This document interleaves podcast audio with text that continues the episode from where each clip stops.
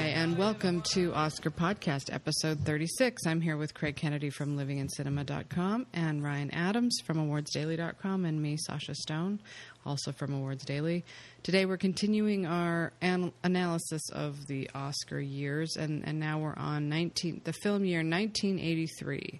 And they held their Oscars in 1984. And it was the year that uh, James L. Brooks had his big win with Terms of Endearment which won um, picture, director, screenplay, actress, and supporting actor, and was nominated for a whole bunch of others. As it turns out, it was a pretty weak year overall, I would say, 19, um, 1983, especially compared with the year before. Um, just, just my sort of you know general observations about it. And the Oscar year, I think, was weak. Um, the Best Picture lineup, I think, was weak comparatively to what we've been seeing through the 70s and on through the 80s. This is like the really first, you know, lukewarm year where there were other movies that probably should have been in there, like Silkwood and The Year of Living Dangerously. Those two for sure. And Yentl, let's face it, the big elephant in the room was Yentl not getting any kind of Academy recognition at all. And it was really um, a cheat on Barbra Streisand, a lot of people think. So one indication of the of the uh, fact that it was a, a, year when the Academy was sort of groping around is that there was a disconnect between the director and, and Best Picture nominations, right. uh, with two different directors that were left out uh, uh who had uh, of the Best Picture race, and so it means that that people were sort of uh, groping around, grasping for for favorites, and there was nothing that was, was so outstanding that it that it blew everything else away. Right. Looking back on it, there are some movies that that are pretty important, but they weren't recognized at the time. Right. Like for instance, Scarface. I mean, Scarface is just risen and risen more and more in esteem. Not that Scarface was any that I believe it's a Best Picture contender or anything like that, but it was totally overlooked and almost, I think, probably mocked and laughed at because it's I guess it was so over the top or something, right? Mm. I don't, but but over the years, you know, it's really risen in esteem. And the movies like uh, King of Comedy, which was totally overlooked by the Oscars, and is a classic now, you know, sort of a cult classic. Yeah. It, you know, also weirdly, the DGA predict better. You know, the DGA was was a mismatch also with with um, director because the DGA. Well, James L. Brooks still won. Um, Ingmar Bergman was also nominated for Fanny and Alexander, and Bruce Beresford for Tender Mercies. They were nominated for both. But Lawrence Kasdan did not get an, uh, an Oscar nomination for directing The Big Chill, despite what a kind of um, culturally Im- impactful movie that was. Mike Nichols got in for um, Silkwood instead, and Peter Yates got in for The Dresser, um, replacing Philip Kaufman for The Right Stuff. So there was definitely a weird kind of disconnect happening with, with maybe maybe the directors, kind of like last year, the director's branch sort of was on a different wavelength than the than the um, than the DGA. It seems symptomatic of a year where there is no clear outstanding favorite, and people are kind of throwing darts at the wall and mixing up their votes, and different people are falling off in different places. I'm going to say, in that context, I think the Terms of Endearment is a terrific choice. It's it's held up well. It's the kind of movie that's going to get easily dismissed by a certain certain snobby category of, of critics and even probably voters because it appeals to people's emotions and deals with interpersonal human relationships. But um, in other words, it, it smells of being a chick flick. Um, but it's it's great. It's the kind of movie that could easily have gotten carried away with sentimentality and lots of other things that it never does. It um, gives moments to all of its characters to be fantastic, and it's got a great cast, and they all are wonderful in it. And it's um, you know, it's funny and it's moving, and I don't know what else you can really want from from a Best Picture. Yeah, and the thing is, is it was also a year where it was kind of like last year in that Lincoln was really the film that was supposed to win, and last year or in this year it was really the right stuff was was set up to be the movie that was going to win because it had so much pre-release hype.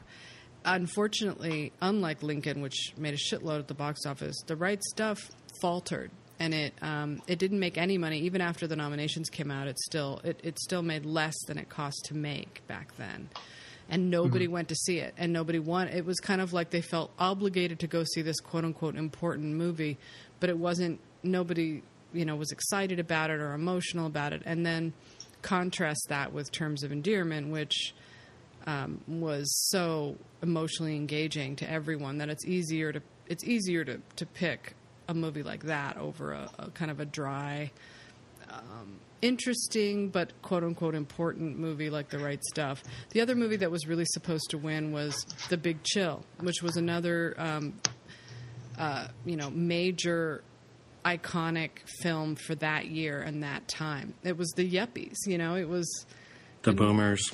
The boomers, the new generation. It was really a pivotal moment, I thought, for that particular generation. I'm still really shocked that it didn't um, that it didn't win Best Picture, even though obviously Terms of Endearment is far greater. And I wonder if it's because Lawrence Kasdan didn't get a Best Picture nomination, or because by the time the Oscars rolled around, people were sort of over it, or because you know it is kind of a snotty movie. Like, I mean, mm-hmm. when you watch it now, well, it did capture. Oh yeah, now I mean, now it is. It's much more repulsive to me than it was um, when I first saw it. The more yeah. the, the more distance I get from that movie, the more that I dislike it because it, it just epitomizes the yuppie yes. um, mentality. And and you don't I don't care about any of those characters. It's a it's the ultimate white people's problems movie. Yeah, it's it, a bunch of self self obsessed uh, wealthy people who are just have their heads up their own asses. And they do it without satire. Like if that movie had mm. been done to lampoon that generation, that would have been great. Yeah if it had come along a couple years later, it probably would have won. I'm feeling like maybe the boomer generation as a thing didn't quite have the pull that it had then. Obviously, it, it appealed to that generation, but it wasn't. that was sort of the movie that made that generation a thing in, in the public consciousness, was it not? Or I see what a, you mean. Yeah, Yuppie was Yuppie probably wasn't even a, a thing yet, but but looking back on it, it, it represents the yuppiedom. But but I don't really think that people are really like the, it's like uh, hipsters didn't didn't exist right. either. You know, it's just a sort of a thing that that was just becoming um, um, a type that people right. didn't really recognize with or didn't identify with.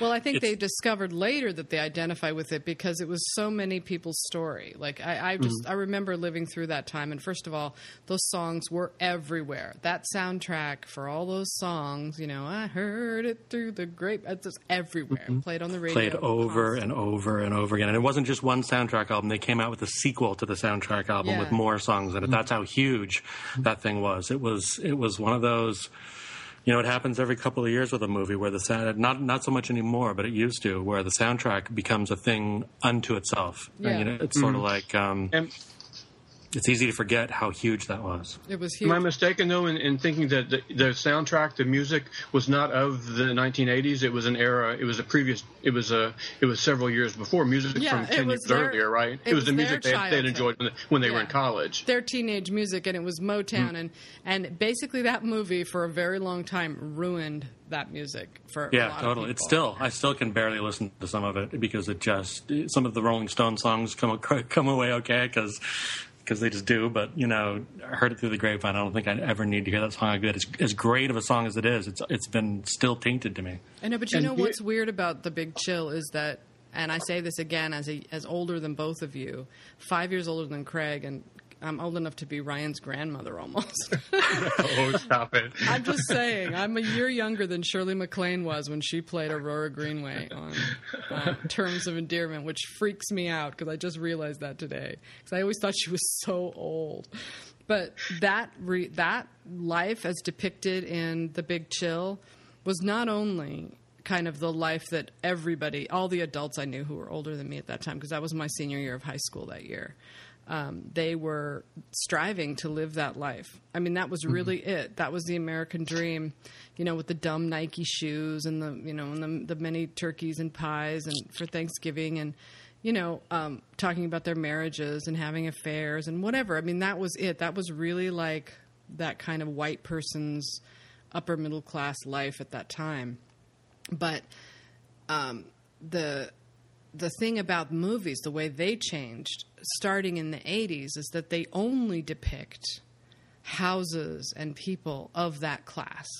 And they stop focusing on, I don't know if it was Reagan or the yuppies or what, but if you go back to that era and on through the 90s, and even now, movies about regular people are always in these giant lofts or you know like ghost for instance in that giant loft in new york um, right even unemployed people have Yeah. a fantastic apartments Right. On television too the friends on friends that was a fabulous apartment on friends and and how, how do they afford that kind of a place in new york city it's Right, impossible right. right so that's the thing about that struck me about the big chill i was thinking about that was really the year i thought that it kind of was introduced and and it never really got back to normal it's still like that really my Mm-hmm. like I said back then, I think that people aspired to that because really, when you look at those people and you look at the professions that they had, the characters, the professions of the characters, they were lawyers and doctors, and they were uh, businessmen. There was a, the one drug dealer and everything, but they were the one percent. They were the one percent that people resent now. But back then, it, those those that was the lifestyle, like you said, that people aspired to.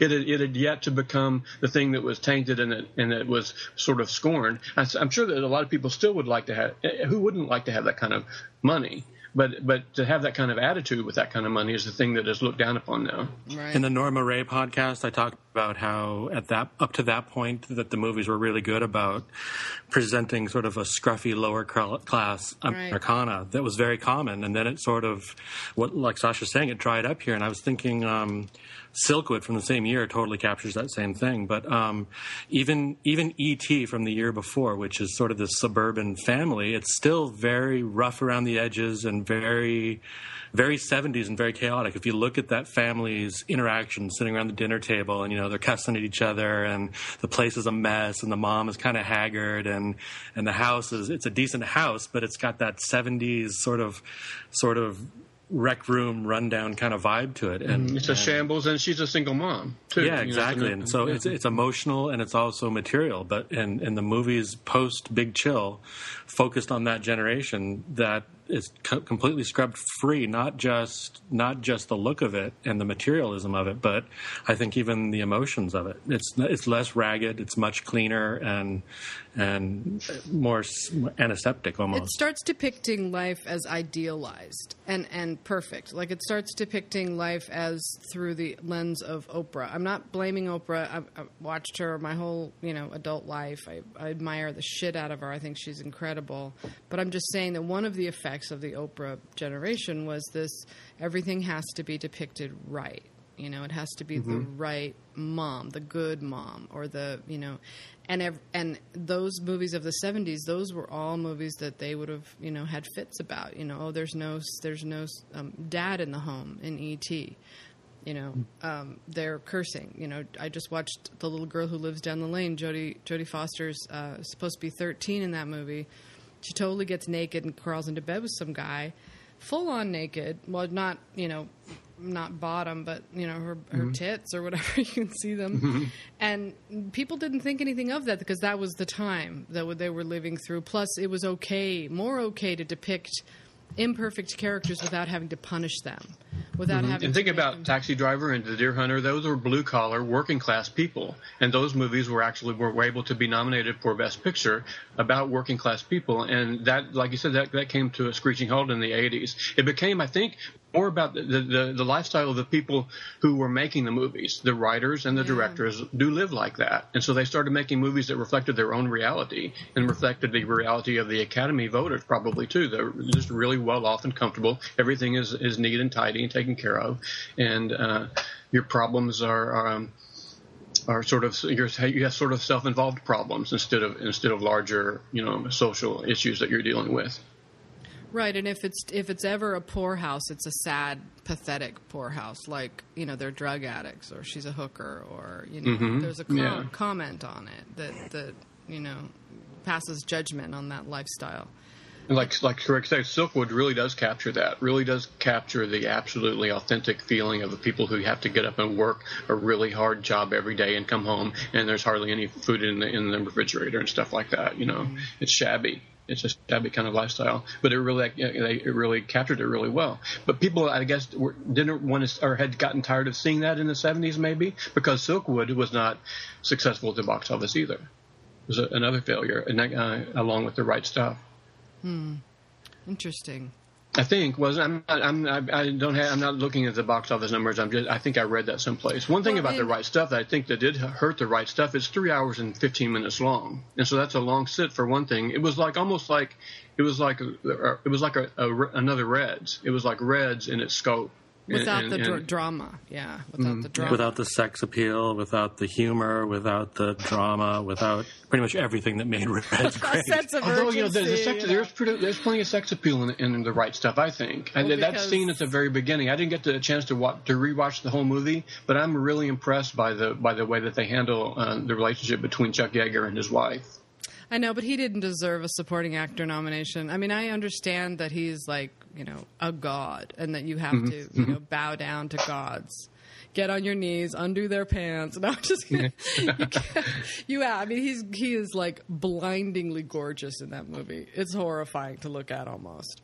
But I'm just saying, you know, uh, he didn't do anything.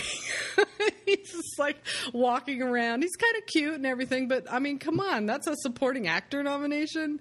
I Right? He was a like he was a cowboy. Really, he was a cowboy in an airplane. Compared to Kurt Russell and Silkwood, for instance, who who I think Right. Mm-hmm. really should have been nominated. You know, The thing about the right stuff is, um, I think it came along at, at, at, at the perfect time because we, we we've talked on and on and on about how dark the '70s were, and people were bummed about Watergate, and people were bummed about Vietnam, and people were bummed about the economy, and there was just this sense that America was slumming, and that we didn't feel very good about ourselves. And along comes Reagan on his horse, and he and he spins this phony story about the shining city on the hill, trying to make us all feel better about ourselves. And here's the right stuff that harkens back to arguably the greatest time in our history where we did the coolest things in terms of the space race and finally putting a person on the moon and all of that stuff. Something that you could genuinely be proud of with very little to feel negative about. And I think that probably it, it, it- told us it told it told America a story about itself that it wanted to hear, and I think that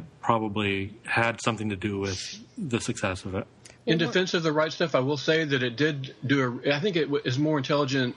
If you want to dig into it, I think it's a really more. It makes a more intelligent commentary about what was happening to society because it, it covers the scope from like 1947 to 1968 or something. Uh, So those 20 years, there was a huge cultural shift in America, and it, and it sort of makes a pretty sharp commentary about the fact that the guys who flew the test the, te- the test pilots were real men. They had the they really did have the right stuff. The astronauts were all image. They were all a created image that was fabricated to be on the cover of Life magazine and to be they weren't even very skilled as as as pilots. Really, they didn't have to be. They just had to sit back and let the computers do it. Well, interestingly, um, in two things I want to say. One is that I went down to the California Science Center um, where they have the shuttle, and they have the um, the at the science center they have the little pods that they were ejected. I mean, you can actually walk up to them and look inside them, so it's really cool. Right. But the other thing is to just look at the power of it and the scope of it, and to know that now we've ended the space program, and to look back. That's why it's important to see the right stuff because that is an era that's gone and it's never Mm-hmm. coming back. The Republicans will never bring that back. For one thing, we don't have a Russia to compete against anymore. We don't Yeah, have the a- terrorists aren't going to be impressed with us landing people on the moon. and they don't have the money and, and they're not our, our competitors they don't have the technology and the money so we do we don't have any super well i guess you could say china maybe or uh, but i can't think of another superpower that would be trying to do anything with space other than us maybe russia um, again but not the we're And going to the moon is, is something that was achievable. Going to Mars is a whole different thing. And to think, to conceive it, to consider what would it, it would take financially and tech, technologically to get to another planet, which would be the logical next step. I mean, we've already been to the moon. There's no real point and no impetus and no motivation and no, no, no, um, no catchy, sexy thing about going to the moon again because we've been there, done that, right? So the next big thing would be to go to another planet, and that is that's a very diff- much more difficult thing. And that's going to be technologically based and computer based and research based. It's not. They're not going to need astronauts for that. They were mm-hmm. using the shuttle to go up and, and do things like fix the Hubble telescope, which was huge. That shuttle that I saw, the Endeavour, that's what they did. They fixed the Hubble and, and they were able to see way more clearly. And that was an important mission. And so, if they have any kind of mission like that, they're going to have to do something. They're going to need to rally um, astronauts again. The other thing I wanted to say was that Philip Kaufman said at the time, and a lot of people were saying at the time, one of the reasons why they all rallied around to right stuff was that it was a movie to counter Star Wars. It was a movie to counter the movement that we're seeing has come to fruition 30 years later. Totally come to fruition. Um, that thing that they were already starting to fight back then. They didn't want it to be about special effects and big budget movies like that. And, and the right stuff was made specifically to counter that. He said he wanted it to be a movie that showed people that you know it was important to be a good person and to have character and that made mm-hmm. you a hero not mm-hmm. Being able to you know i don't know be a you know a space guy who can shoot planets and you know so they were trying to kind of um, infuse american culture with quality of character at that time which I think is interesting, but the Americans weren't buying it. It was like Return of the Jedi was out that year. And let me just mm-hmm. read you really quickly the top 10 box office for um, 30 years ago today. This is how it was. Return of the Jedi, number one, with 246 million. Most of the movies we see now can make that with, without blinking. Terms of Endearment, number two. Wonderful character drama starring two women. Flashdance, number three. Female movie. Trading Places, a kind of a funny comedy. War Games, you know, not sci fi character. Octopussy, okay, fine. James Bond. Sudden Impact, um, that's Dirty Harry. Staying Alive, the sequel to um, whatever that movie was. Saturday Night Fever. Uh, Saturday Night Fever, yeah. Mm-hmm. Mr. Mom with Michael Keaton and Risky Business. I mean, it's so funny to look. And, you know, and The Big Chill is up there. Um, Yentl is number 18 and Silkwood is number 19. Mm-hmm. So look at that box office compared to, say, this year or last year. The top 10 of movies you'll see. It's completely different. You see sequels mostly and tent poles, and that's it. How much did Terms of Endearment make? 108 million. That's stunning I to know. me for that kind of a movie, for that kind of dough. I know, and that was before the Oscars too, because that, that this is box office for 1983, not 1984. Mm. I will say though that that Return of the Jedi, uh, that, that its total is more than the next three movies combined you combine terms of endearment, Flashdance, and Trading Places, and it amounts to what Return of the Jedi made. So it was so far beyond. And the sequels, they hadn't really perfected that whole thing yet. That was something they were they were just they were just getting the formula down. I will I will you know those are some looking back on those top ten movies. There's a, some pretty lowbrow stuff there. I think Staying Alive and Mr. Mom and War Game. Well, War Games was good, but Trading Places. You know, it's not as if those were. Um, movies like you would see in the mid 1970s. No, but but the thing, the important thing about that, yes, quality is going down, and yeah. and just to your point quickly about the sequels, one of the things they do now is they rename them. They don't um, call them just such and such, although they did with Iron Man three. But usually, this is you mm-hmm. have Superman three, you have Jaws 3D, you have Psycho two. Good lord. Mm-hmm. Um, so they didn't. They were just playing them as sequels. They weren't making them reboots, which they do now. And I'm yeah. kind of I'm kind of deep in this because I'm reading Lynda Obst's book, um, Sleepless in Hollywood, which is a mind blower, and you both should read that.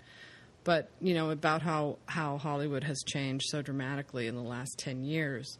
And one of the things that they are doing with these tent poles is that those are the only kind of movies that get made. So, if you're looking at this top 10, the movies that would not get made, Terms of Endearment would not, Flashdance would not, Trading Places would not, War Games maybe, Octopussy, probably. It's James Bond. Sudden Impact, maybe. Staying Alive, no. Mr. Mom, no. Risky Business, mm, that's on the borderline. But comedies and, you know, character dramas, gone. Pretty much mm from the major studios, unless you're talking about Spielberg or David Fincher or one of these big directors that can still get those kind of movies made. But she said it's such a dramatic shift in trying to sell movies. They don't even have pitch meetings anymore. And story really doesn't matter. The only thing that matters is how it's going to sell in China and Russia. Mm-hmm. And how well these stars do internationally, and whether they can they can start a, a, a franchise look at the hand wringing that went on in the le- couple of weeks leading up to Pacific Rim. It's not a sequel. It doesn't have any major stars in it. It's it's not based on a comic book or a book or a TV show or something recognizable. Its major cachet is a, a wonderful director who has a vision for these kinds of things. It was extremely expensive to make, and it's going to be considered probably a failure, at least in the United States. We'll see how it does overseas, but that's why Hollywood shies away from these movies because they're too expensive and the, and it's too much of a gamble to take a chance on an actual original idea, which in the short term makes economic sense, but in the long term, eventually you're going to run out of movies to make sequels of. And I guess then I guess they'll, they'll just start doing remakes. But it, it's sad to me that that a movie like Pacific Rim has such a hard time of it. Same here because it, it was it was conceived in this hideous atmosphere of tentpole, so it should have done better. When I was watching it, I was thinking, "Wow, Beni- um, not Benicio del Toro, um, Guillermo, Guillermo. del Toro, Guillermo del Toro. Um, he he co-wrote it, he directed it, he produced it. You know, he conceived it or whatever. This is an original idea in within the you know weird tentpole atmosphere of the kind of movies that get made now. And I thought this is this movie is going to make so much money when I was watching it. That's what I thought because I thought, wow, this is entertaining. This is a movie me and Emma like. This is a movie fanboys are going to like. So many people are going to see this and love it. But then I went home and I read and was like, no, the box office projections are low. And then my friend Michael, our podcasting buddy, told me that none of his friends want to see it because they all think it's like Godzilla and um, Transformers. And they have no mm-hmm. desire to see it. They think it looks ridiculous. That's the thing is it's it's written off as a Transformers, but Transformers was huge because of all the fanboy idiots who went to it because they played with the toys when they were little kids. They knew it was going to be stupid. They didn't care because it pushed their little 13-year-old id buttons. Whereas Del Toro will have none of that. He's he's drawing on you know stuff from when he was a kid, Godzilla and stuff like that, and and making something new and different. And people lump it into the same category when all the things that are wrong with Transformers have nothing to do with anything other than the the sort of the genre. That's the only connection that the two things have. The, the, one of them is made by an artist with a creative vision and and a personality, and it's just it's and frustrating it's made to me. it's made with wit and intelligence and style and and and so much creati- creativity went by, into it and I, I was blown away by it. It was a blast, wasn't it, Sasha? Didn't It you have a really good time at the movie I did. Pacific I, Rim? I, I thought at first I was sitting there with Emma, and we were sitting there just before Rinko Kikuchi shows up, and Hmm. and I, I nudged her and I said, "There's not a single woman in this movie. Do you notice that?" And I Hmm. was prepared to hate it because I thought, "Oh my God, we're about to see a movie that start like The Hobbit that starts Right. all." Yeah. the- and then here comes Rinko Kikuchi, and as soon as she shows up, to me the movie just goes, whoosh, it just soars from that point on because she's such an interesting character. Because Idris Elba and her relationship is so interesting, and he, I hate to sound like a girl. It's like their relationship, and I know that's what I sound like. But as a moviegoer, that made me interested in it, and it made me care about the characters, and I was totally with them. It reminded Well, maybe me I'm of a girl too because I like that too. I like to see that. I like to see that. It has the best romance of any movie outside of um, Before Midnight Oh, and, and, and Pacific Rim. You know, and it's also because uh, Rico, uh, what, how do you pronounce her last name? Kikuchi. Kikuchi, yeah, Mm. she's such a fantastic actress. Oh, she has so much going on in, on her in her expressions and her eyes that it goes way beyond what was probably on the script uh, on the page. But Mm. it's just because she she brings so much more to the movie. I, I tweeted out that I think it's the best female um, hero in a science fiction movie since Ripley. Oh, totally. That's why it reminded me of Star Wars because people forget that Star Wars had a really strong Princess Leia who was sarcastic and tough. You know, she was nobody's fool. And nowadays, like the the the sorry excuses for some hot girl shows up in like a you know a bikini and does a few high kicks, and that's supposed to be a tough girl. You know, no Right. brains, dumb. You know, uh-huh. here Rinko Kikuchi's character has, and I was so grateful to him for putting that character in. And I just thought this is so great. Here's a movie that you know all these people, kids are going to go see. All these young girls are going to go see, and they're going to see a woman who's equal to the man, even better as a pilot. You know, and that's great and that's important. And and yet now, like you say, if it's considered a failure, that's it. It, it you know. An Asian woman in the in the lead and a black guy, you know, it's like that's why it didn't succeed. But maybe let's hope because because of what you said that the uh, Lynda Obst's book. She says now they worry about now they're so much focused on what, what's going to sell in China. I do think this movie's going to do fantastically in Asia. I think it's going to just really go through the roof in Asia, and it's going to do really well globally. The same way that Life of Pi did. Life of Pi only made like 120 million domestically, which wouldn't have been a which might have been considered a failure considered how much it cost. But when you look at the 600 million worldwide that it made, that's sort of that's really impressive. And so maybe let's hold out hope that Pacific Rim can pull pull in those kind of numbers, maybe half a billion. And if so, then that's really good news because it means there's another kind of formula that they maybe will will try out. But I do think that what Craig said is also so true. It doesn't come with a pre pre sold brand name because it's not based on anything else. Nobody knows, nobody is familiar with what it's going to be about because they, it, it, it doesn't it's not exists on uh, not based on a pre-existing situation. I, yeah. so- if it's familiar, knew they know that the that the fanboys will show up for it because it's familiar. Even though they know Mm-hmm. it's going to be stupid, they show up anyway. In this case, they only half of them did, or a third of them, or a quarter of them, or whatever, and it wasn't enough. And it's so annoying that that we that we're so branded now that we can only go with our five brands. And it's the same with food. I mean, like we always say, if you drive up the Interstate Five, all the mini malls that used to have original restaurants and, and mom and pop shops have, have all been replaced by about five of the same stores that you see in every mini mall on your way up the coast. And, and, and people take franchises. They they take out franchises in Burger King and Starbucks and you know maybe even Chipotle or Subway and you know 7-Eleven. And you just see Dairy Queen and Arby's and just just those. It's all you ever see. You're right. You never see anything that's unique and and, and, and interesting. That and if you do, if those people, if someone is able to open up a place like that, people drive right past them. Yeah, they're because they don't know what it is. Selling Pacific Rim is like is like opening a new restaurant that nobody's ever you know that they don't know what they're getting. They're not going to go there. They're going to go to McDonald's. You know, that's a place they know and they're familiar with. And if this had had starred someone in the Idris Elba role, like let's say, oh, I don't know, Robert Downey Jr. or whatever, Oh, yeah. would- they would- Wouldn't that have been awful if he had? but I, I'm sure that we're probably preaching to the choir. Our listeners are probably people who did go see Pacific Rim. But if there's anyone out there who's listening who didn't, or who uh, just tell, and if you even if you did, tell your friends and bring your friends and go see it again because I want to see it again. I'll probably see it two or three more times in theaters because it was just that much fun. And there's so much going on on screen that I couldn't even absorb it all the first time around. I know, me too. And and the visual effects are great, and the concept behind it is great. I kind of felt the same way about the Purge, which was trashed by critics, but to mm-hmm. me was a pretty interesting original concept for a movie made for like three million dollars. And you know, it it does after this whole Trayvon Martin thing, the idea of the Purge isn't so far off. You know, this idea of the stand your ground law so that we could purge undesirables from our society. Here's a chance to do that with stand your ground. Mm-hmm. So Yeah, I didn't think I was going to like the purge. I just watched it out of sort of an obligation just to see what everyone was talking about. But I was impressed by the degree to which it tried to really make some interesting social commentary. yeah, me that too. Most most horror movies, most most home invasion movies don't ever try to do that.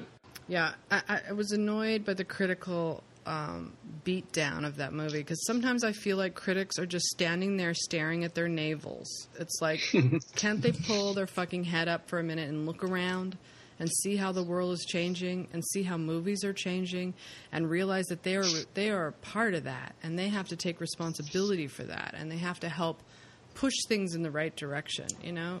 And so you reward original, interesting works that were made for three million dollars like that. You know, I mean, what a great idea! He they, he sold us on this whole world just by whole, making a movie in one house. You know, mm-hmm. great, great idea. And you know, I feel like after we lost Roger Ebert, we really lost the great overseer, someone who gets the big picture and can And- speak to it. Who could champion it and who people would listen to, and if and if uh, there- we, there are critics out there who can champion a movie now, but they don't have the cachet, don't they don't have the clout that Ebert did, and so people and there's lots of people who will stand up and and and, and speak out uh, in support of a film, but they're just um, they're they're shouted down. Ebert would not be shouted down. Because he didn't care. He didn't have anything to prove. He's not like mm-hmm. having to sit there and go, I didn't like Fruitvale Station. Pat me on the back because I'm the one who didn't like it. And I'm being Right. so brave and writing my review of it. I'm going against the general consensus with my bad review of Fruitvale Station. I deserve a medal for that. no, I've, it's I've really seen Beyond the Green Curtain, and I see the movie as a fraud. Yeah. That's because that's me. I'm going to take it down. I'm the one man who's going to prevent that film from making any money and winning any Oscars. Thing It's about strange. that is, people is critics that- used to want to be Pauline Kael. Now critics want to be Armond White. you know, it's such a different goal the critics have now. They want to be they want to be Rex Reed. They just want to be the guy. They don't care that they're the person everyone hates. They want to be that person. What were you going to say, Craig? You were going to say you were going to say. Something. I was just going to say, you know, it's uh, it's it's hard with a movie like Fruitvale Station because I can look at it, I saw it, I personally loved it, but you can identify flaws in it, and and probably the I, I haven't read carefully the negative reviews because I just don't want to be bothered, but so I can't speak probably as, as forcefully on it as I would like to. But my sense is that people are rejecting it because they they over glorify the character to make it over dramatic when he ultimately suffers the fate that he suffers. Mm-hmm. When in fact, I, that's what I was expecting of the movie going in. I was expecting them to do that, to turn this guy into a saint so that we're all horrified and outraged by what happens. And I was surprised to the actual level that they tried to show him warts and all and show a lot of his, his bad characteristics, characteristics, how he'd been in jail and his temper and just certain things about him that made him sort of a sketchy person. But the whole point of the movie to me is that it doesn't matter whether he's a good person really or a bad person. He's still a person and there's still people who love him and there are people who depend on him. And he was a huge part of a lot of people's lives and he was taken away completely unnecessarily. And that's the drama of it. Whether or not he was Gandhi or not isn't the point.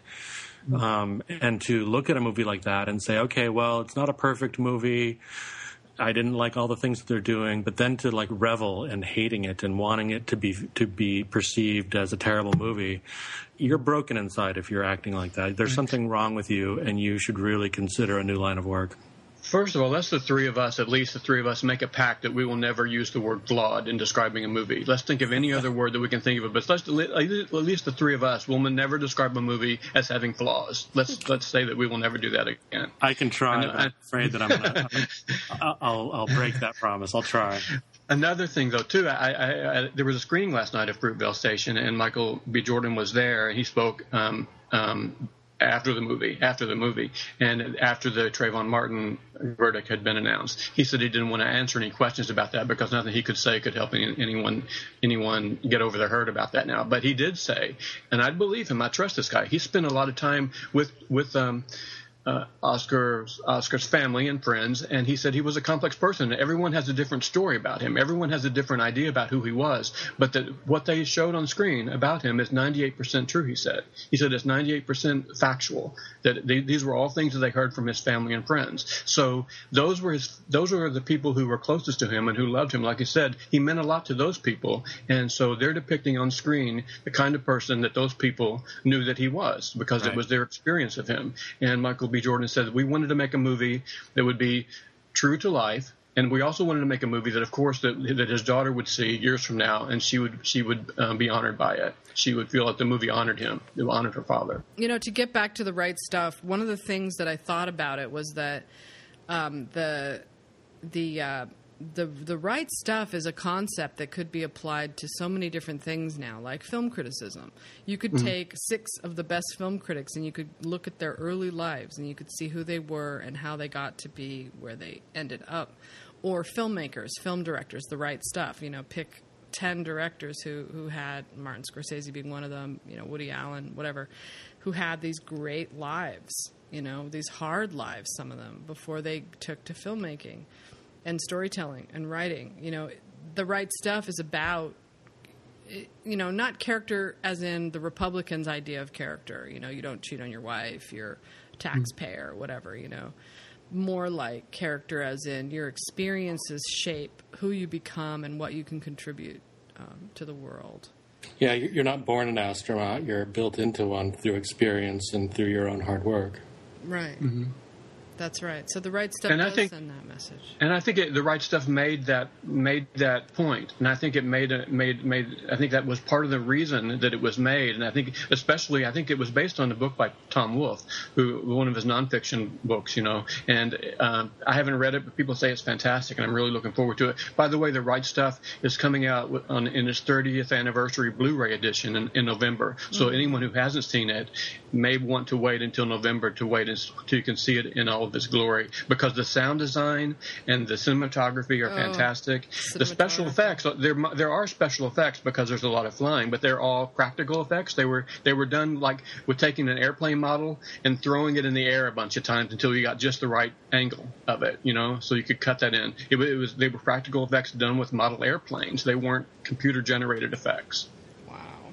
And Even even though it wasn't a huge hit, I think it still had its cultural moment as well. I mean, just the whole idea, the way Sasha was talking about it, the whole idea of the right stuff. That's like a it's not a cliche, but it's a thing. It's a it's a thing that you think of, and that movie was sort of a part of that. And so it we dismissed it a little bit because it is a little dull. It's a little bit respectful and dry, but there's good stuff there too, and it's important not to lose sight of that. I'm not going to dismiss it. I, it's one. It's probably one of my top three favorite movies of, of the year, and it may be right up. It might be an equal to terms of endearment.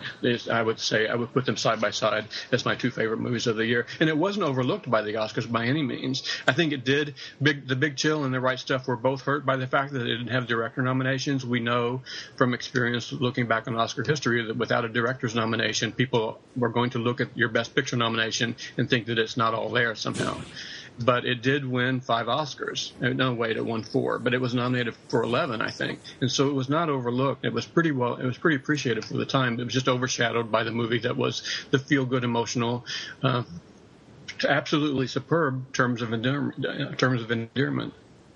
I, I meant overlooked more by audiences rather than, Okay. than Oscars. Obviously, Oscar was. The, I, I think Oscars why I remember it as well as I do because I don't think I saw it probably the year that it came out. I think I saw it probably later on when it came out on video after the huge deal that, that Oscars had made about it. But um, I don't dislike it, but I would gladly kick it and the big chill out of the uh, Best Picture nominees, and I would put in. Um, Educating Rita or um, Silkwood or a movie that nobody probably even saw at that point, Local Hero, Bill, one of Bill Forsyth's movies with uh, um, Burt Lancaster, one of my all-time top ten favorite movies.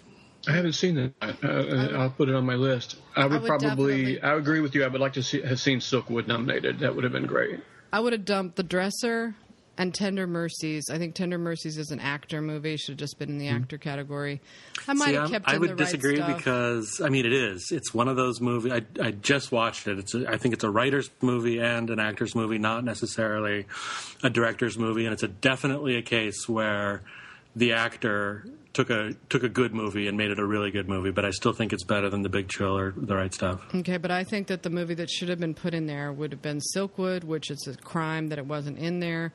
And obviously, The Year of Living Dangerously, which I think is maybe one of my favorite films of all time and, and something that really should be revisited by anyone who hasn't seen it who might be listening to this. It's magnificent performance. It did win the supporting actress um, nomination for uh, Linda Hunt, but the whole movie, the script, the concept, the acting, the romance, uh, everything about it. It talks about what it means to be a journalist and what journalist ethics are. It talks about um, communism and you know radical terrorism and and gross white people abusing you know prostitutes. And, Damn it! What the hell's the matter with you? What the hell was Curtis doing?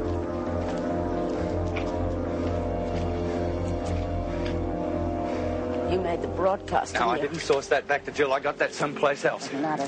That's not the Yes, point. it is. It is the point. And when this thing breaks, it could change the whole political shape of Southeast Asia. And how far are my loyalties to Jill supposed to go? I would have given up the world for her. You won't even give up one story. It's not just a story. Damn it! It's it's the bloody story. Now, can't you understand that? Don't you understand? You've lost Jill. What? What, what you told her? You I told her I gave her to you, and now I'm taking her back. Do you understand? You gave it to me. For Christ's sake, you mad little bastard! You think you can control people's lives just because you got them in your bloody files? I believed in you. I thought you were a man of light. That's why I gave you those stories you think are so important. I made you see things. I made you feel something about what you write. I gave you my trust. So did Jill. I created you.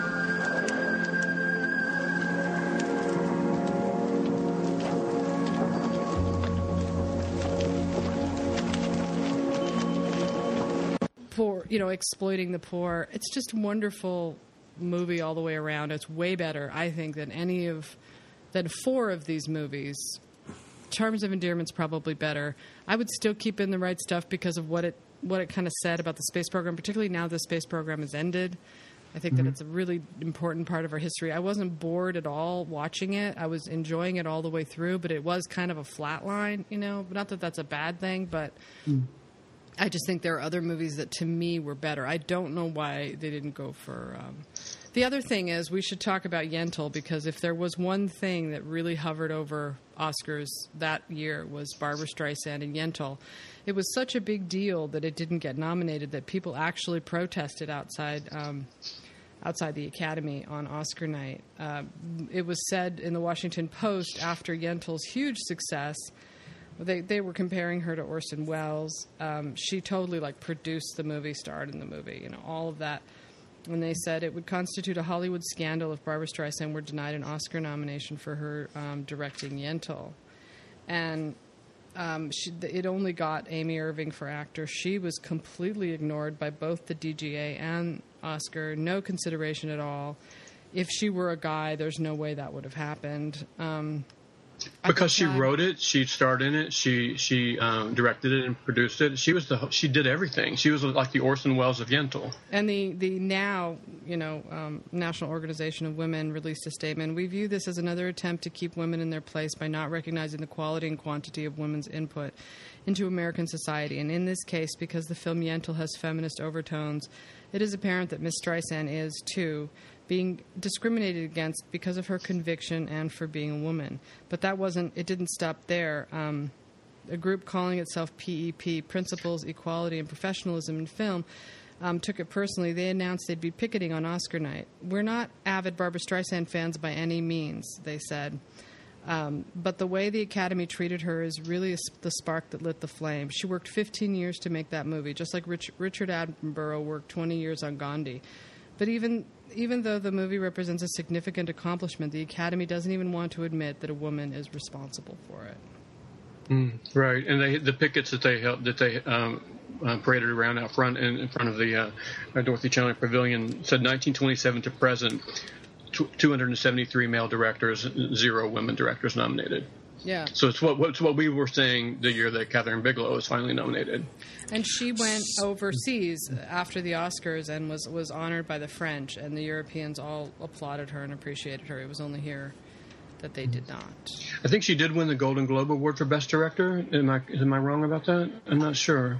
So I think that that she wasn't completely overlooked, but by the Academy she definitely was. And I think I, I hate to say, and because it's not her fault, and she she had every right to speak out about it, but she was very vocal about the fact about the way she felt she was being treated before and after she was overlooked, and that probably rubbed some people the wrong way. I'm sure that it rubbed some people the wrong way. She said that um, in Hollywood, a woman can be an actress, a singer, and a dancer, but they don't let you be much more. Well, she's right. Yeah, absolutely, she's right. She had every right to say that, but that's not what the guy. That's what not. That's not what the 80% male Academy membership wanted to hear. And let's face it, she's not beautiful. I mean, look at how it kind of relatively easy it was for Kathryn Bigelow to slip into that role because she's so stunning to look at. And women are measured by their looks in Hollywood, especially um, in the last 20 years of Oscar history, last 30 years. One thing that I had apparently that I, said to um, about Janet Maslin's negative New York Times review. I spent more than ten years researching the material. How long did she spend on it? she's not definitely not. She's right, but she's definitely not doing herself any It favors. was so slimy what happened in Hollywood that year. Another thing that happened, Charles Champlin, who was the Los Angeles uh, Times film critic at the time, he had one line in his review that said, She did a sensational job of pre planning and editing. It carries an almost palpable aura of being a laborer of many hands. And people wanted to twist that around and think that Spielberg and and um, a couple of other directors had, had helped her edit it. Yeah, just they didn't like believe with- that she could have edited her by by herself. They Yeah. thought that she had help behind the scenes, and that that was he, that's what he was implying. So that's the story that leaked out. They that was the rumor to. and the gossip They didn't want it to spreading. be anything else. They wanted it to be Right. that. Just like they want Kathryn Bigelow's movie to really have been directed by Mark Boal, and Mm-hmm. um, and and uh, Sofia Coppola's movies really to have been um, directed by uh, her father. You know, that's Mm. that's how they. And Angelina Jolie now has Roger Deakins as her cinematographer. So of course everyone will say that the directing has gotten better because Roger Deakins is basically directing the movie for her. You Mm. know, but I'll tell you this. I didn't. I don't think Yentl is the world's greatest movie. I appreciate the kind of details she she did with the lighting, where she, in one scene, she painted um, Amy Irving's lips to match the uh, the candlelight. She was that close attention to detail, and she uh-huh. wanted to do everything. And there's no way you're going to be a woman and do everything and have people, even especially since she came in as a singer. That was never. Right. She was never going to get that kind of respect from Hollywood. Just like Madonna never will. that she just would never get it. So it's one thing to be Kathryn Bigelow. You're a painter. You're a director, a serious director. It's another thing to be I'm Barbra Streisand, a pop singer, Broadway singer, and I want to direct and write and star. And you know, to them it probably was just too much ego, and they wanted to see her take a fall for that. I I disagree. Um, with their choice in Big Chill over Yentl. I know Big Chill was more popular, but you, you can't tell me that's a better movie. I don't think at Yentl's even a great movie, but I don't think Big Chill is is is, is better. Not at all. It is not. Another thing that probably hurt the movie is Isaac um, Bashevis Singer, the author of the original story, uh, spoke out about the movie before he saw it. He said that he um, first I'll see the killing, he said, and then I'll perform the autopsy. He announced that he was going to do that as if he he was prepared to take it down. And when he after he saw it, he said, "I will say that Miss Streisand was exceedingly exceedingly kind to herself. The result is that Miss Streisand is always present on screen while Yentl is absent. The whole splashy production is nothing but commercial value." And that infuriated a lot of the women in Hollywood. Um, um, Walter Matthau's wife said called him a mean-spirited, ungenerous, and cranky man, and she said that in an interview in the Los Angeles Times. And Streisand herself said, "If a writer if a writer doesn't want his work changed, then he shouldn't sell it.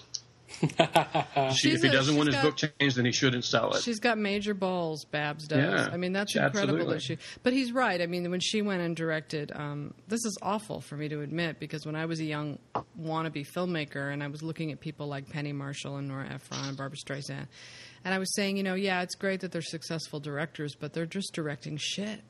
And I thought that um, uh, Barbra Streisand's Prince of Prince of Prince of Tides was a mm-hmm. really incredibly moving story. But she inserts herself in there as this beautiful woman with a you know, and she she keeps showing herself and you know just looking beautiful and please gaze upon me and you know.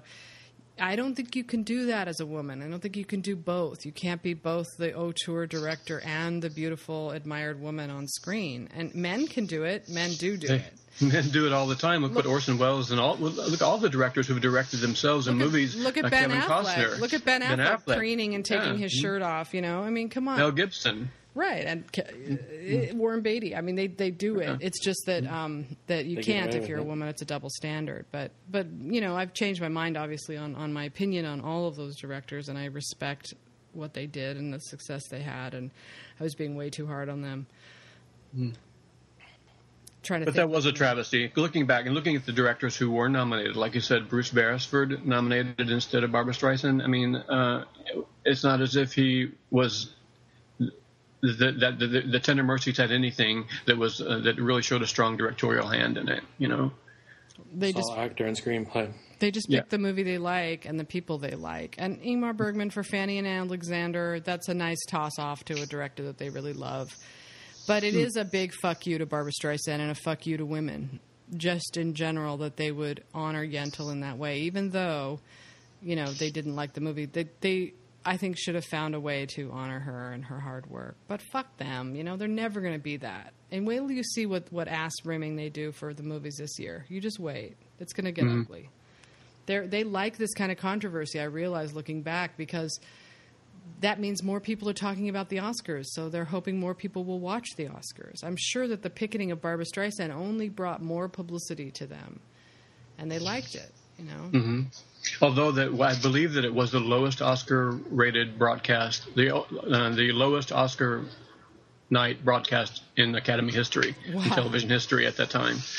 so they, they knew that they were they were also worried about that. They were worried about you know we're losing we're we're we're getting a reputation for having lost touch with what the audience likes to see. We're we're nominating films that nobody is going to see. ah, and it's sort of a foreshadowing for what's going to happen at the Academy, where they are definitely on Oscar Island and and they're off onto their themselves. And there's a whole other world out there. You're right. I mean, the movies people were seeing at the box office, like we were just talking about, are you know big broad comedies like Trading mm-hmm. Places and and the Academy's caught back in a you know in a time warp.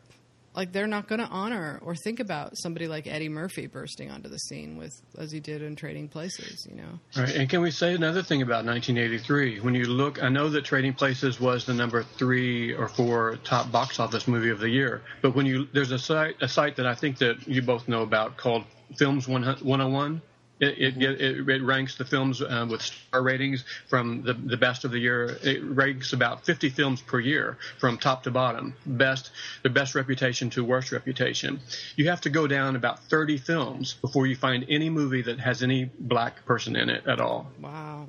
Wow you know, I could I could name them, but it would take a long time to name all 30 films that have no black people in them. You have to go all the way down, halfway down the list to to find. And about uh, number 35, you find Trading Places. So there was like no black people on screen. That's incredibly bizarre and and disgusting. It is disgusting. It's and it's it's about to get just. I mean, it's it's going to completely be the same for the next 30 years until until things change with um, with Halle Berry and Denzel Washington. Um, those mm. guys change things. Those actors change things. But if you look at these movies, I mean, some of them are just so, you know, safe and boring and bland. I mean, they're, they're good. Like a lot. Silkwood is a really good movie still. Like you can watch that. And you can get out of it everything that you got out of it. It's it's a tremendous performance by Meryl Streep. You know, I haven't seen it in a while. I think you guys just watched it. But um, yeah, it's easy to take her for granted looking at her now because we know what she's capable of. But I'm trying to I tried to put myself in a headspace of of just based on the four or five high profile roles that she'd had up to that point, and it was another. It would have it must have seemed like another big surprise. I mean, nothing.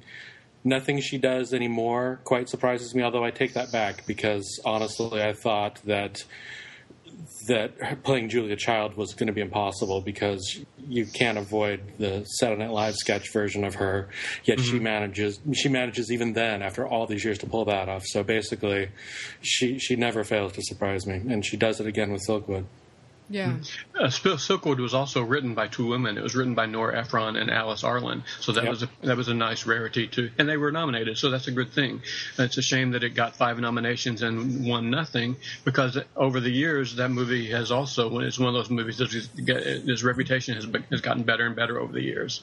Yeah, for sure, and and that was also another big thing in, in this Inside Oscar book, um, Damien Bona and Mason Wiley's book that I've been reading from um, that share. This is this is how you back before you know I really started writing about the Oscars when I would pay attention to the Oscars. What what the what we would sort of get wind of was someone's mm-hmm. Oscar story. So Cher's Oscar story really began here because when they when Mike Nichols called her for for um, for Silkwood, she was doing Come Back to the Five and Dime, Jimmy Dean, Jimmy Dean. She was just starting to get respect as an actress. Like Barbra Streisand, she'd come from pop and she wasn't she didn't quite have that respect yet.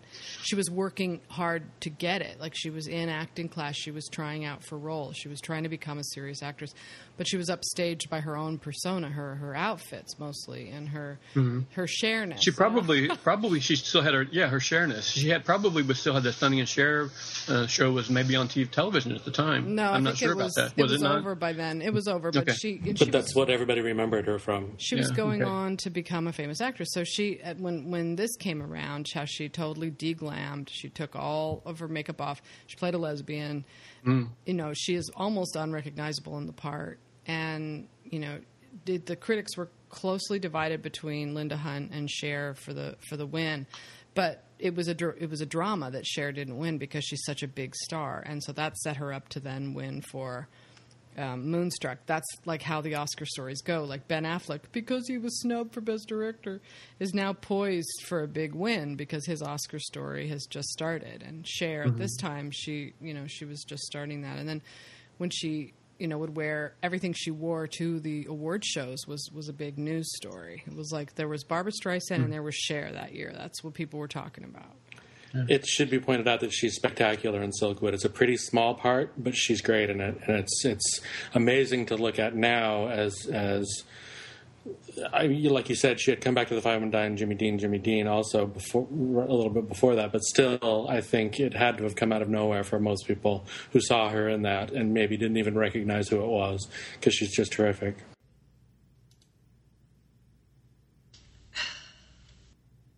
What's the matter?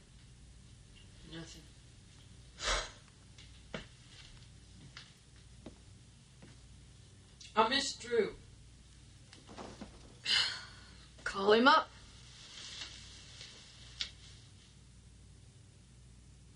Angela went back to her husband. Oh. Gee, Dolly, I'm sorry.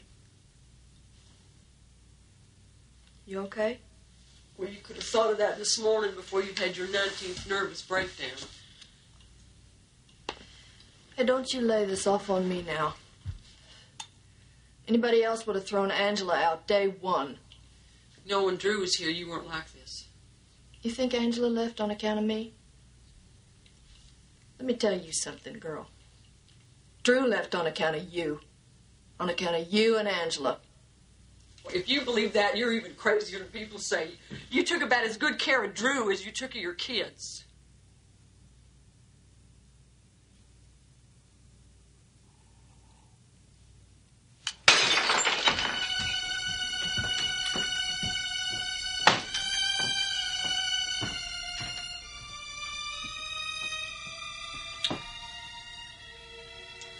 Know that you took good care of your kids.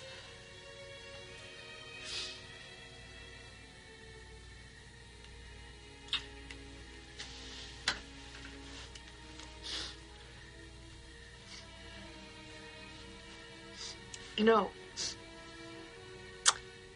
the only thing everybody says I'm crazy about is to live with you.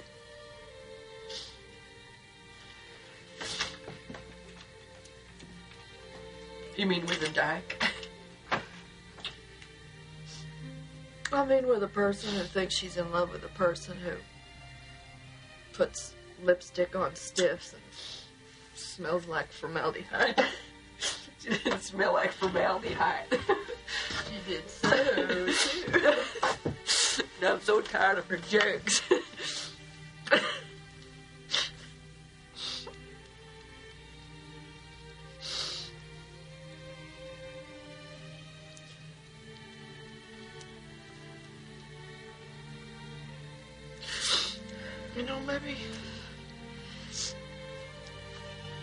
Drew's right.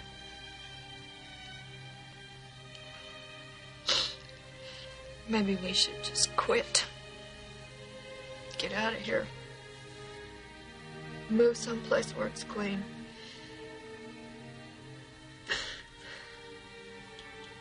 you and me?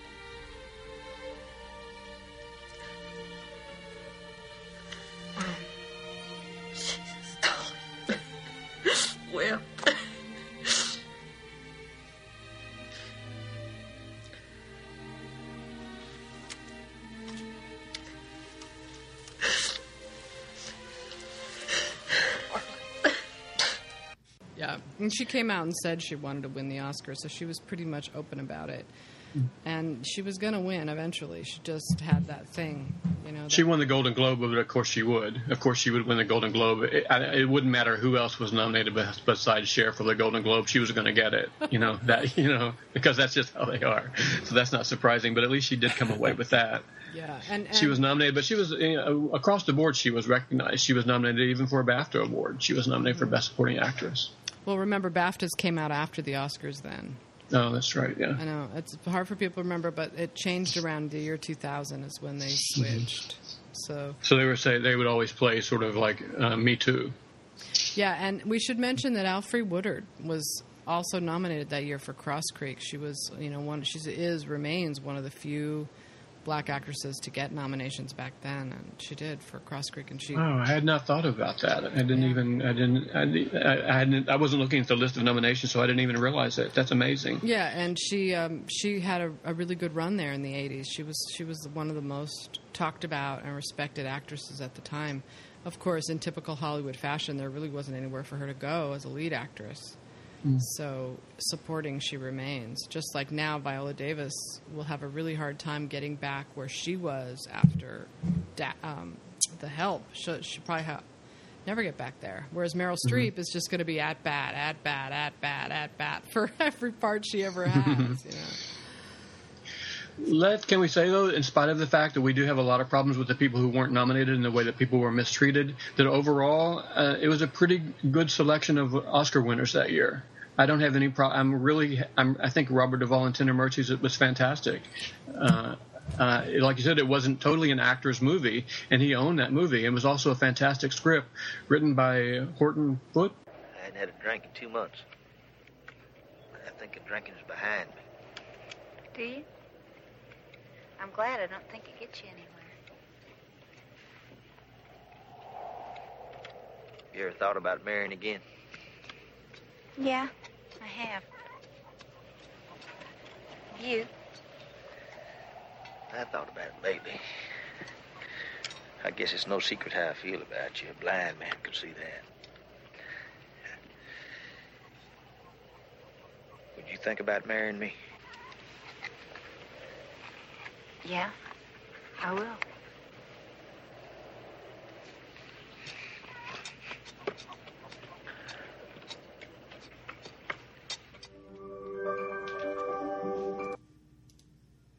Yep. Who, who wrote um, To Kill a Mockingbird, and you know um, he's really a you know great reputation and a really a great writer. And he and was so Robert Duvall was collecting off of a very just like Shirley MacLaine was collecting off of very long, hard you know careers in Hollywood that that had gone unrecognized. I think that was Robert Duvall's first win, right? Mm-hmm. I think so. And like I said, he had done a lot of supporting roles before then. He was almost thought of as a character actor, not a lead actor at all. He did a really savvy thing. He didn't he didn't uh, do any publicity before the nominations, but as soon as he did the nominations, he started making the rounds, and he pointed out really pretty cleverly, I think, that his that his rivals were all British. British, And he said something like, if I can find it real quick here. Uh, yeah, yeah, yeah, yeah. They're all limeys, I think, or something like Yeah, that. right. Yeah, so, uh, he said it's the Limey syndrome. He said there's the there's the attitude that a lot of people in Hollywood have is that what they do in England is somehow better than what we do here, and so that's really a catchy thing. You know, that can really catch people's attention and think, yeah, wait a minute, what are we doing awarding all of these British actors all the time when we have some really fine actors that, that are homegrown? And so being up against four different British actors really helped him that year, and he was aware of that, and he he he slipped that into his campaign. I know, and he, he for I think this year, this 1983 was one of the easiest. It would have been one of the easiest Oscars to predict because the winners were so far and away the, the winners. Like the only close race was really between um, Linda Hunt and Cher. Everybody else was, uh, you know, a done deal. You're not going to give it to Shir- Shirley MacLaine for terms of endearment. She was winning all the critics awards. There was no way she was going to lose that. She'd been nominated already for Some Came Running in 1959, The Apartment in 1961, Irma La Douce in 1964, The Turning Point in 1978, and then Terms of Endearment at 49 years old. One of the most well-known and beloved actresses in Hollywood finally wins her Oscar. It was a big moment for her. It was a shame that she hadn't won before, but there was no way anyone else was winning that. Terms of Endearment, I will say it's the kind of movie that if you just told me what it was about, I would I would cringe and I would say I'm not interested. I don't want to see that. And even when I think about it, when I get away from it, I haven't seen it for a few years, and I try to remember what it was about. I think, nah, do I really want to see that again? But I watched it last week. Man, that movie sucks you in. It is so the performances are so detailed. There's so much nuance. Even the, even the set decor, decoration, which is by Polly Platt, I think, is fantastic. The music, the music when I hear that when I hear, first hear that theme, it just grabs me by the heart and I just tear up. You know, that movie is fantastically balanced and well put together. What's interesting about it to me, watching it now, all these years later, is that probably the only thing that kept me from hating it at the time in my callow youth was the performance by Jack Nicholson, and that's Mm. actually now my least favorite part of the entire film. There's nothing wrong with it, but Mm. I like the two female performances better. I like MacLaine and Winger, and um, obviously Lithgow was terrific. But I think Jeff Daniels gets overlooked because mainly Mm-hmm. because of his character is such a turd. But uh, he's his two of his scenes are two of my favorite scenes in the movie. The one where where um, Debra Winger tells him to drive away slowly and he burns out getting I know. away from Shirley MacLaine, and then at the end. Where he basically could have been portrayed as the asshole the entire film and, and made to be the bad guy, but he's he's given a nice grace moment at the end where um, Debra Winger's friend kind of puts his her head on his shoulder and he sort of breaks down. This is at um, Debra Winger's funeral, and I could just just the expression on his face, I could picture everything that he was thinking. He was totally thinking about how, yeah, I'm the asshole in this picture, but and and now my wife is gone, and I can never make up for that ever. No matter how good I treat everybody else that I ever meet, I will always be what I was to my wife, who is now dead. And I could just totally identify with that, and it's all written on his face. And it's a great That's, uh, performance that that was that was overlooked. I'm so glad you mentioned about what what's written on his face because although the dialogue, the writing in terms of endearment is brilliant, and that there are so many great quotable lines in terms of endearment, you could watch that movie with the sound down, and it, it functions as a silent movie just because of the, they're so expressive. Everyone's eyes and and uh, I just I'm, I'm amazed by it really to see it again and to see you just rarely see movies like that anymore where you have an ensemble cast where everyone has so much going on behind their eyes. I got some good news. What's that? I'm officially pregnant. I mean, we haven't gotten the test back yet, but you know me, I'm never late. Well, no, I don't uh, understand. Um, if you're not happy for me, I'm gonna get so mad if you're not happy.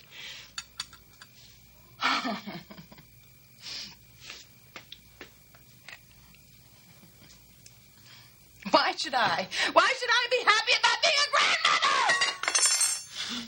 Does this mean you won't be knitting the baby any booties? Flap. Every time you get more than two drinks in you, you confront me. And I won't have it. I won't have it, not in this house. Excuse me. You can just go down the cast list, though. You have to go way, way down the cast to find someone who doesn't turn in a very memorable performance. Patsy's fantastic. Everyone, all everyone in the family and all their friends are just they're so indelible. And Debra Winger was um, actually that. This is one of the movies where she got written, you know, off as a kind of a quote unquote difficult actress because she she and Shirley MacLaine didn't get along, and one of the reasons for that was that um, Debra Winger was such a serious actress that she asked she asked to only be addressed as Emma on set always. And then um, she also carried around like weights on her stomach when she walked around to, to be like pregnant and then to feel more pregnant and then to feel more pregnant. She was doing all this like, um, you know, what do you call it? Method stuff. Method acting, yes. Like it reminds me of what Laurence Olivier said to someone once. Why don't you just try acting, my dear? yeah, exactly. That's uh, basically what Shirley MacLaine was saying.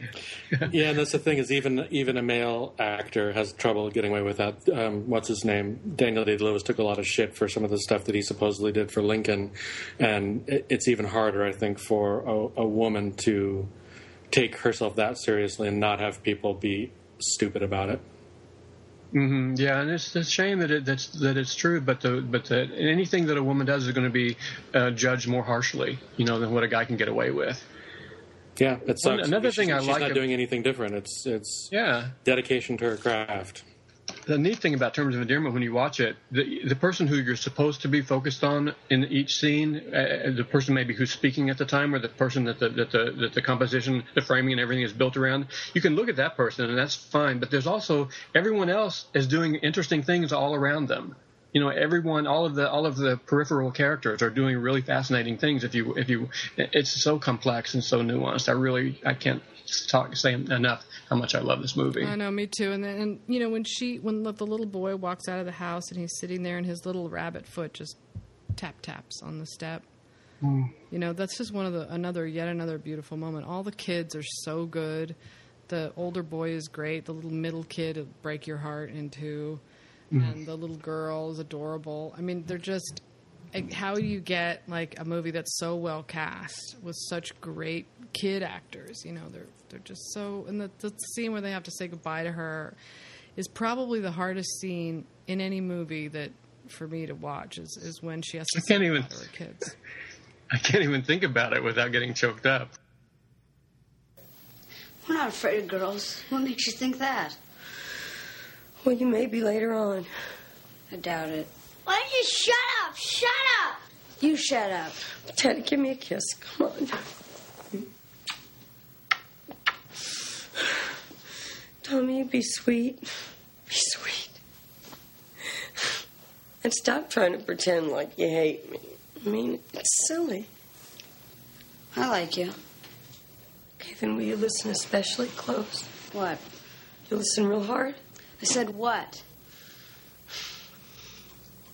I know you like me. I know it. For the last year or two, you've been pretending like you hate me. I love you very much. I love you as much as I love anybody, as much as I love myself. And in a few years, when I haven't been around to be on your tail about something or irritating you, you're going to remember. You're going to remember that time that I bought you the baseball glove when you thought we were too broke, you know? Or when I, I read you those stories, or when I, I let you goof off instead of mowing the lawn, lots of things like that. And you're going to realize that you love me. And maybe you're going to feel badly because you never told me. But don't. I know that you love me. So don't ever do that to yourself, all right? Okay. Okay? I said okay. Okay, you two should run along. Take care. Give me a kiss. I was so scared, but I think it went really well, don't you? Yeah. Let's just give a shout out to Larry McMurtry, who gave us HUD, who gave us Terms of Endearment, who gave us Lonesome Dove, Last Picture The Last Show. Picture Show, who Brokeback co-wrote Mountain. Brokeback Mountain. Oh my God! He um, that book. I was so in love with Larry McMurtry after Terms of Endearment that I went and read all you know this book and a lot of his other books. All my friends are going to be strangers. He is a you know really um, wide variety of styles. He he does do Mm. the westerns, but he also writes these weird little character books like this. And you know the Terms of Endearment book is a lot different from the movie. The characters I- are all really really different, and so it is to me a very much a James L. Brooks movie. Like he Mhm. almost just totally redid it. He took the same basic idea, but the characters, it's not as as funny. And he said that when he cast um, Shirley MacLaine, because every actress in Hollywood wanted that part, um, they all knew it was going to be a big Oscar-winning role. And um, he said he picked her because she was the only one that saw it was a comedy. Hmm. Everybody else was playing it seriously, and, and it is. It's one of the funniest and one of the saddest movies you'll ever see. That's what makes it great.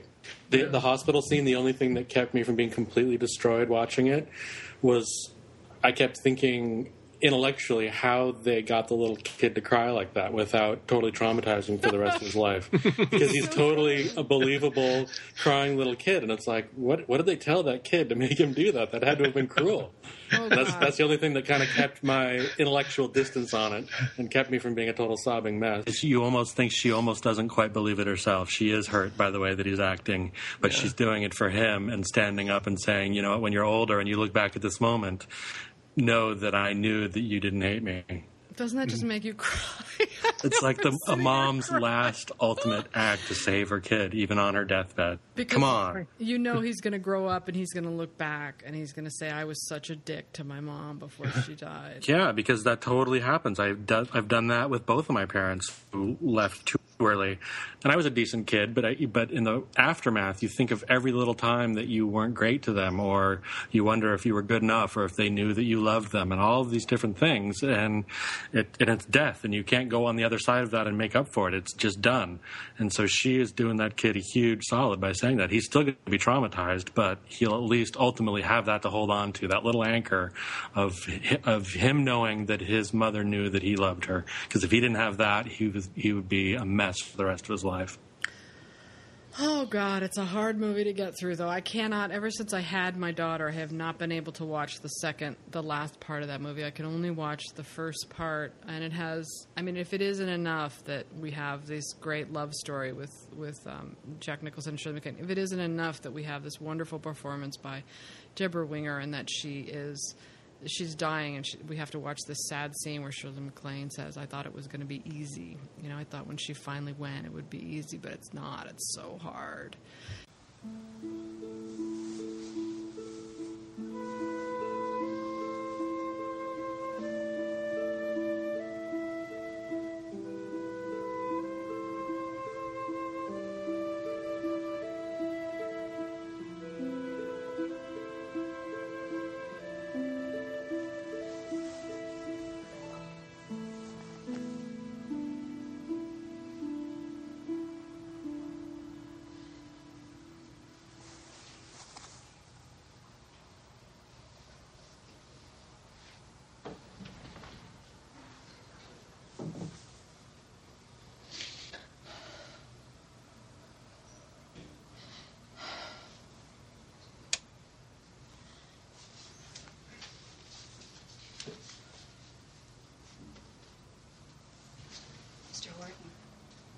Mr. Horton.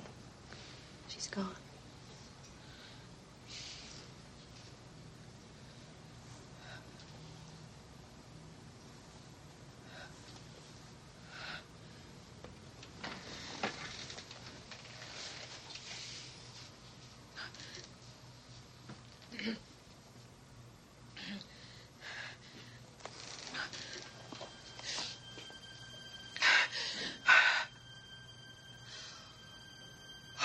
So stupid.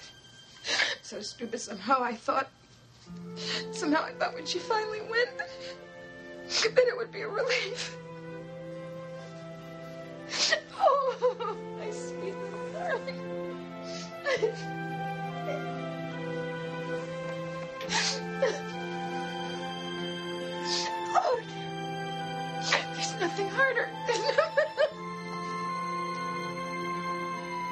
It wasn't enough, I'm sitting here crying. I can't believe this is so embarrassing. Notice I'm not even talking. I can't talk because I'm gonna I'm gonna hear my voice cracking if I do. I can't But if, speak. if all of that isn't enough, you still have that "Give my daughter the shot" scene, which is like one of the best in any movie ever. Excuse me. It is after 10. Uh, give my daughter the pain shot, please. Mrs. Greenway, I was going to. Oh, good. Go ahead. Just a few minutes. Well, please, it's, it's after 10. It's after 10. I don't see why she has to have this pain. Ma'am, it's not my patient. It's time for her shot. You understand? Do something. All she has to do is hold out until 10. And it's past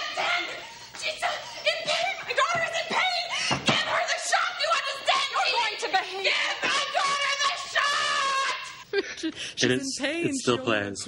Oh, from the very beginning, from the very opening scene where she where she's afraid that, that, she, that her daughter that uh, Emma has crib death, and she leans over closer and closer, trying to hear that she's breathing, and in order to get the response out of her, she pinches her and starts making her cry. It's so perfect. It's such a perfect summary of what of what their relationship is all about. Oh God. I love you so much. I want to hurt you to make sure that you're okay. Yeah. Uh, When I was young, as a teenager, I always wondered what does that mean in terms of endearment. What does she mean by that? What does that mean? And you know, it's it's that by the end, all of those words, you know, you see what kind of meaning they have to them. You know, I think. So we have no problem at all with any of the Oscars that it won, and, or any of the nominations that it got, and or anything else that it beat. We really are are, are really approved. This is really the first time in, a, in in several years that we approve of the Best Picture winner unanimously. Yeah, I mean, it really has held up incredibly well. It does not falter, this movie. It, it is 100% true. True to the characters, true to the writing. It is not cliche. You have no idea when you first see it, you have no idea where it's going. You know, Mhm. we know, we find out about Patsy's story. We find out, and, and he goes through the decades and the years of, of Mm. their lives and their relationships together and that the mother has to survive the death of her daughter, this one person who she's had such a complicated relationship with for all these years. It's just, oh God, devastating. and if we if we had been around blogging in 1983, we probably would have been had a uh, we would have been happy with the with the with the major winners, and we would have also been happy. I would have been happy that that Fanny and Alexander came away with four Oscars, and that the the right stuff came away with four Oscars. So it's, they spread the wealth really generously that year. I think because it was such a weak year that the really good stuff ha- stood out more. It's, and it Mm. made it an easier choice in the end to pick the winners than it did even the nominees because you know they didn't seem to be on their game with the nominees, but the winners, absolutely. I think that um, that the winners they picked this year are probably in the top ten best of all of Oscar history. You know, up there. They're up there. They're like when All About Eve won kind of thing. You know, it's It feels weird for us to be giving our seal of approval to the Oscars. Usually we, we find so many things to complain about, and we have done a lot of complaining this, this, this week, but we've also found a lot to be satisfied with. It's nice for a change. and we've even cried on the podcast. cried for the first time ever. I have to just add this one last thing because I'm looking at IMDb page of Shirley MacLaine, and over to the right is Argo, Wreck It Ralph, and The Hobbit. And I'm not going to try to keep beating up on Argo, God knows, but just compare Argo to terms of endearment. I just oh compare Oh, the my two God. movies. If it, if it wasn't for us bitching about it every week, I would have forgotten about Argo already. and I say that lovingly because I'm doing. I'm, I'm not accusing either of you of doing it. I'm doing it too. It's just if it if it wasn't a, a a stone in my shoe, I would have forgotten about it. It's just so bland. It's so unworthy of being called a winner and a Best Picture winner. Um, There there wasn't there wasn't a single half of a moment in that film that even came close to some of the throwaway moments in terms of endearment, like the uh, the scene where near the end where Aurora and Emma are talking, and Aurora comes to the real. Aurora talks about how they've been fighting their whole lives, and Emma doesn't think that they had been fighting their whole Oh, lives, and she suddenly realizes there's this huge perspective shift, and Emma just tosses it off as well. It's because I was never good enough for you, and it, it's this it's this great moment. It's both funny and it's both and it's moving and it's real and it's human, and there was nothing like that in Argo. Nothing. Oh no, not even close. I mean, sorry, Ben Affleck. I know you did the best job you could, but no. And Chris Terrio, you know, that's what we're talking about. Chris Terrio's screenplay to win an Oscar for that, for for lines like "Argo, fuck yourself." you know, are you kidding me? That's the quotable line from Argo. That's the thing that everyone quotes from Argo. Competing something that with- a, something that a third grader would say. competing with a line like "Be careful with that painting. It's worth more than you'll ever make in your entire life." I know. And then Emma says, "Don't says, don't complain. Could I had to grow up with this." She's like, "You could stand her for five minutes." she says, I had to grow up with her. I just love Shirley MacLaine. She's so funny. oh, I can't think of any other movie really that's, that portrays a mother-daughter relationship so perfectly, accurately well, and with such love and such and such realism about really how difficult it can be and how, how wonderful it can be.